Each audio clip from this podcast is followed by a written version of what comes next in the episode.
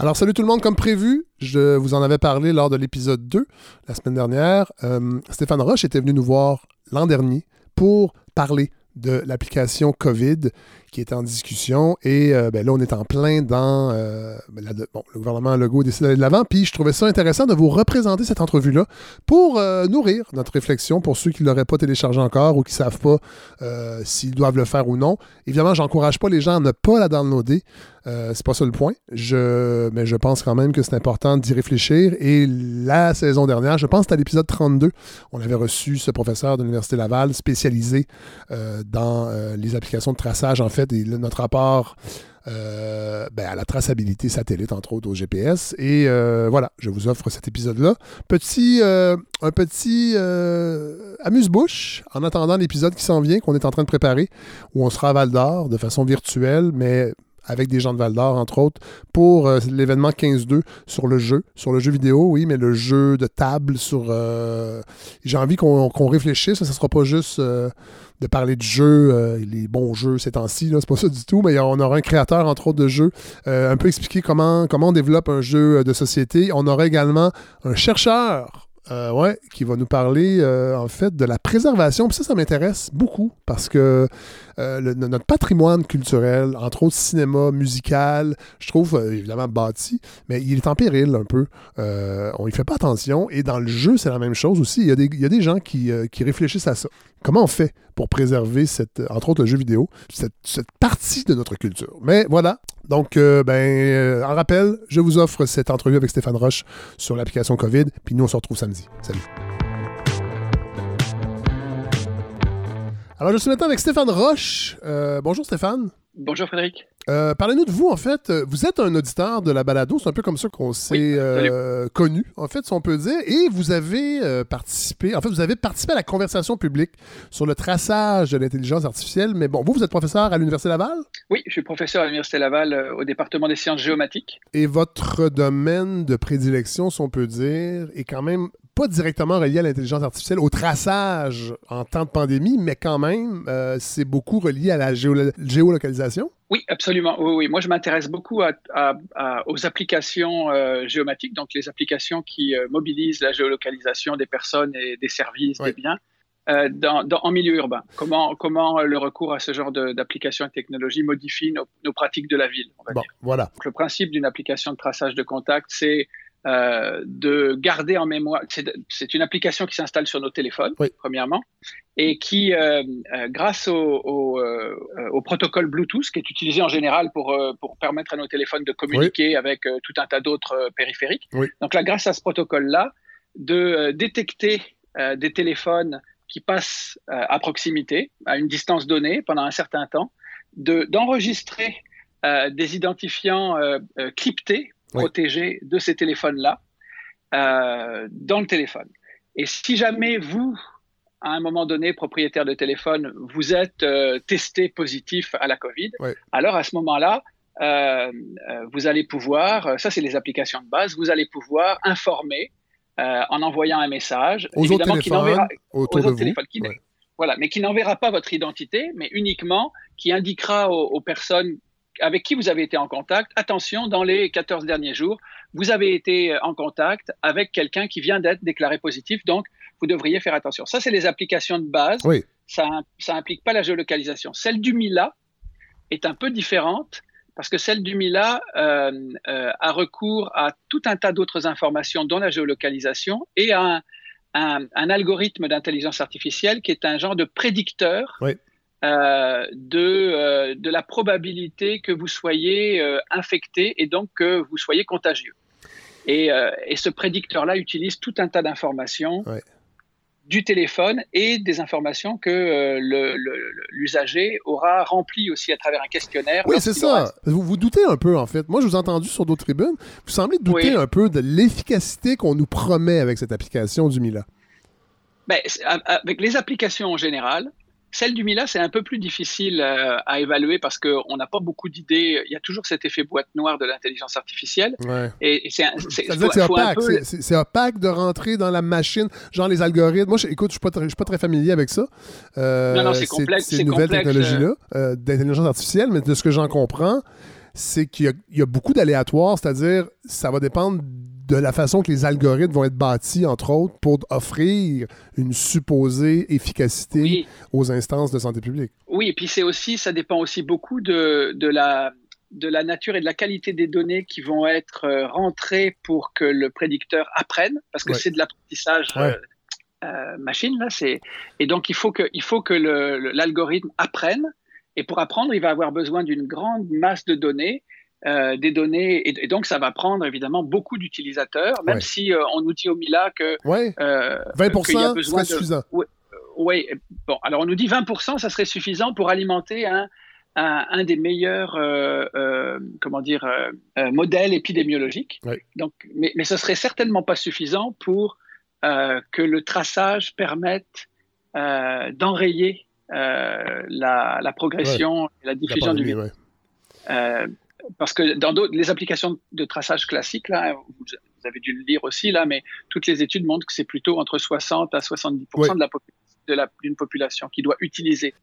D'ailleurs, je, fais une parenthèse parce qu'on a appris cette semaine, entre autres, que Louise Arbour, et Louise Otis, euh, qui sont deux vedettes de la justice euh, québécoise. On peut dire ça. Louise Arbour, qui était présidente honoraire, en fait, qui, sera présidente honoraire du COVID, euh, mais qui a été juge à la Cour suprême du Canada, au commissaire des Nations Unies. Bon, Louise Otis, ce, sont des, vraiment des sommités, mais on n'a pas. J'ai un peu l'impression qu'on fait du washing technologique. C'est-à-dire qu'on essaie de nous vendre. Regardez, on a ces deux personnes-là très honorables, des femmes qui ont un, parcours euh, exemplaire euh, à l'ONU, entre autres pour Louise Arbour et Louise Otis aussi, qui a été euh, présidente du tribunal administratif de l'OCDE. Ce sont des grosses pointures. J'ai un peu l'impression qu'on essaie de nous montrer là, que ne vous inquiétez pas, regardez tous ces, tous ces nobles personnes qui travaillent avec nous.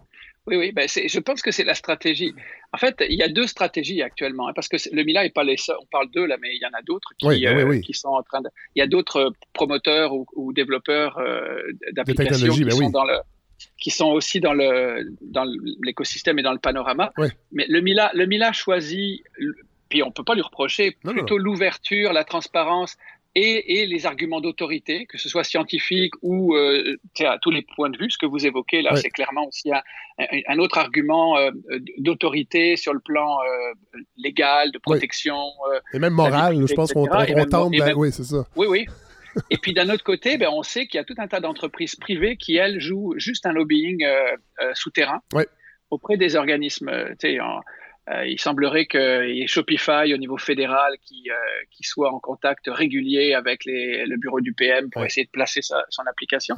Donc, à, la limite, c'est une guerre commerciale, il faut, faut, le dire quand même. C'est pas, ah c'est, pas neutre, c'est pas la science qui est là pour, euh, pour, pour les grands principes. En partie, oui, je pense, mais il reste qu'il y a beaucoup de. Il y a des millions et des millions en, en profit éventuel qui sont derrière ça quand même. Alors, a priori, le Mila, ça aussi, ça a été précisé qu'il n'y aura pas de, de bénéfices euh, financiers euh, dans ça pour eux. Euh, bon, c'est d'autres types de bénéfices. Hein. Ils ont eu beaucoup d'argent pour développer, par exemple, l'application. Ils en auront encore beaucoup. Bon, et puis à la, à la, limite, moi, je vais être très honnête, si on devait voir une application arriver, je préférerais que ce soit celle du Mila que celle d'une entreprise privée qui arrive d'on ne sait pas où, qui aura été choisie, on ne sait comment. Euh, mais, donc, donc l'enjeu, c'est et puis c'est vraiment ça, moi, qui me dérange un peu, euh, c'est que d'un côté, on a une espèce de, de, pression très forte à travers des arguments d'autorité scientifique, morale, euh, qui, va faire en sorte qu'à un moment, ceux qui, qui, refuseraient, on pourrait leur dire, ben là, vous êtes qui pour refuser? Vous avez vu les gens qu'il y a derrière? Puis d'un autre côté, on a, on risque, parce que c'est, il n'est pas exclu que ce soit pas leur application qui soit choisie, mais une autre qui arrive euh, à travers un exercice de lobbying complètement opaque qu'on nous imposera euh, comme ça.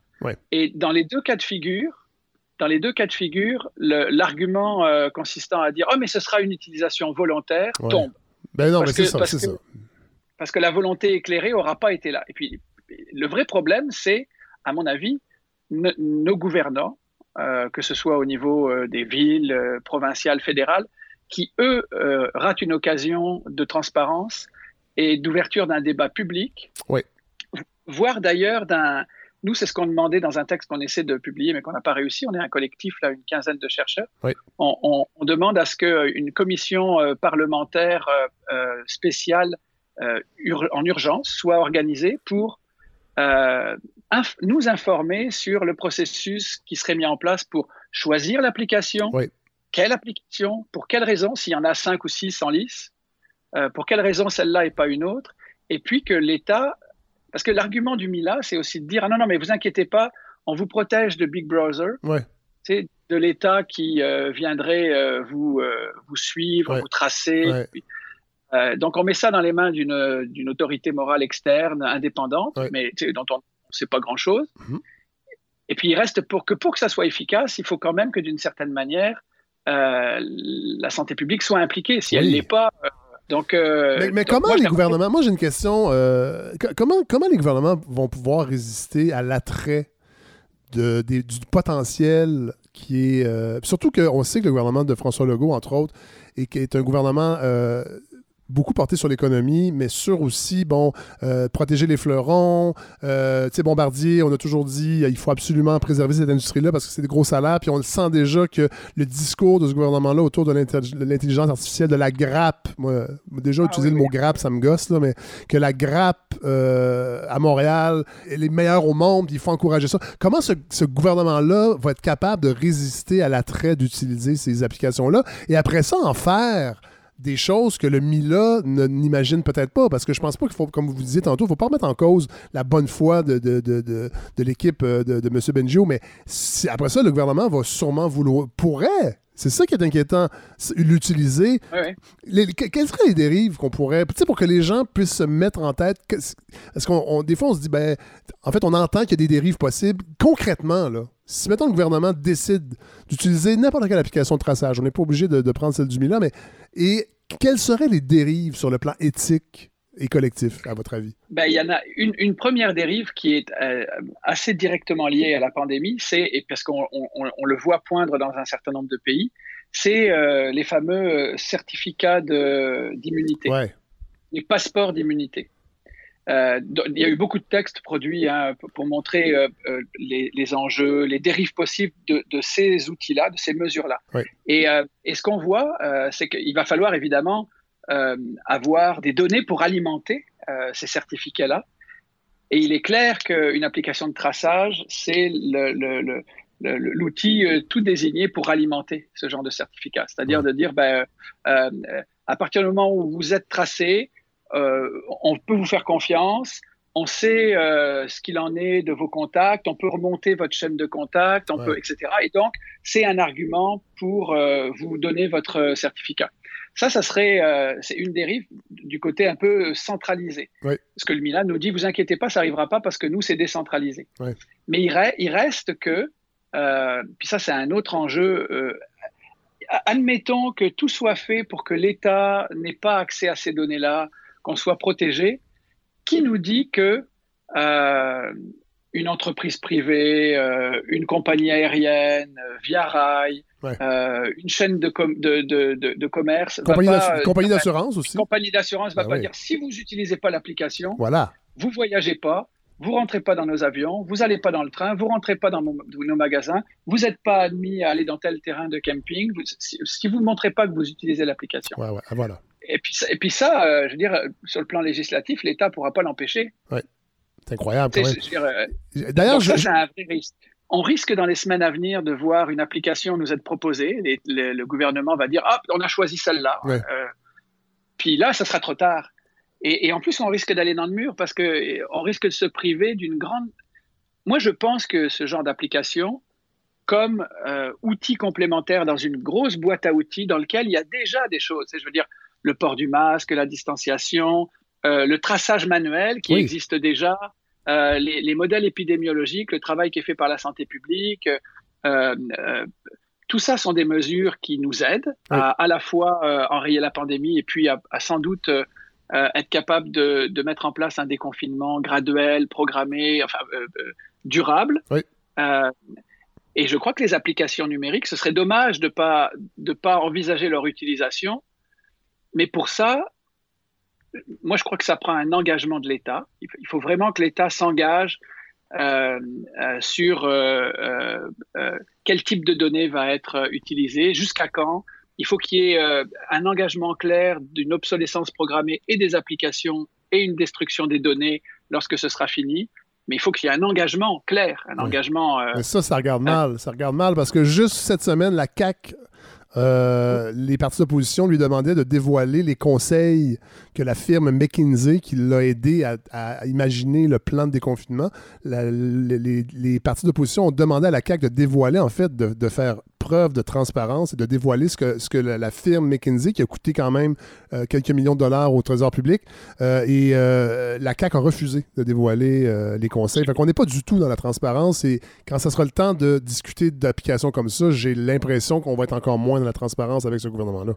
Non, on ne le sera pas. C'est dommage. Il y a vraiment, là, on risque des dérives et on risque aussi de se priver d'une grande quantité d'usagers qui, s'ils étaient informés correctement et, rassurés, pourraient utiliser euh, ces applications-là pour le bien de tous, effectivement. Mais c'est pas vers ça qu'on va. Donc c'est ça que je trouve, euh, je trouve vraiment dommage. On verra bien. Euh, merci Stéphane Roche, professeur titulaire, département des sciences géomatiques à l'Université Laval. Merci de nous avoir offert vos réflexions. Merci à vous.